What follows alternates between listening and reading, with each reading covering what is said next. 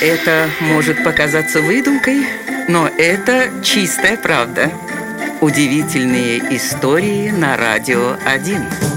Один из самых необычных новогодних подарков получила американская писательница Нелл Харпер Ли. Она всю жизнь мечтала написать великий роман, но, работая клерком, просто не могла себе позволить уделить этому достаточно времени.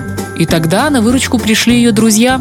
Накануне праздника Харпер Ли обнаружила под елкой письмо, и в нем было написано «У тебя есть один год отпуска, чтобы написать все, что тебе хочется. Счастливого Рождества».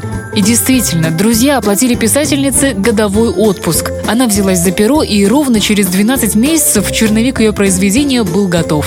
Книга получила название «Убить пересмешника». Она стала бестселлером, заслужила звание лучшего американского романа столетия и принесла Харпер Ли Пулицеровскую премию. Вот так один новогодний подарок изменил всю ее жизнь. И это удивительная история.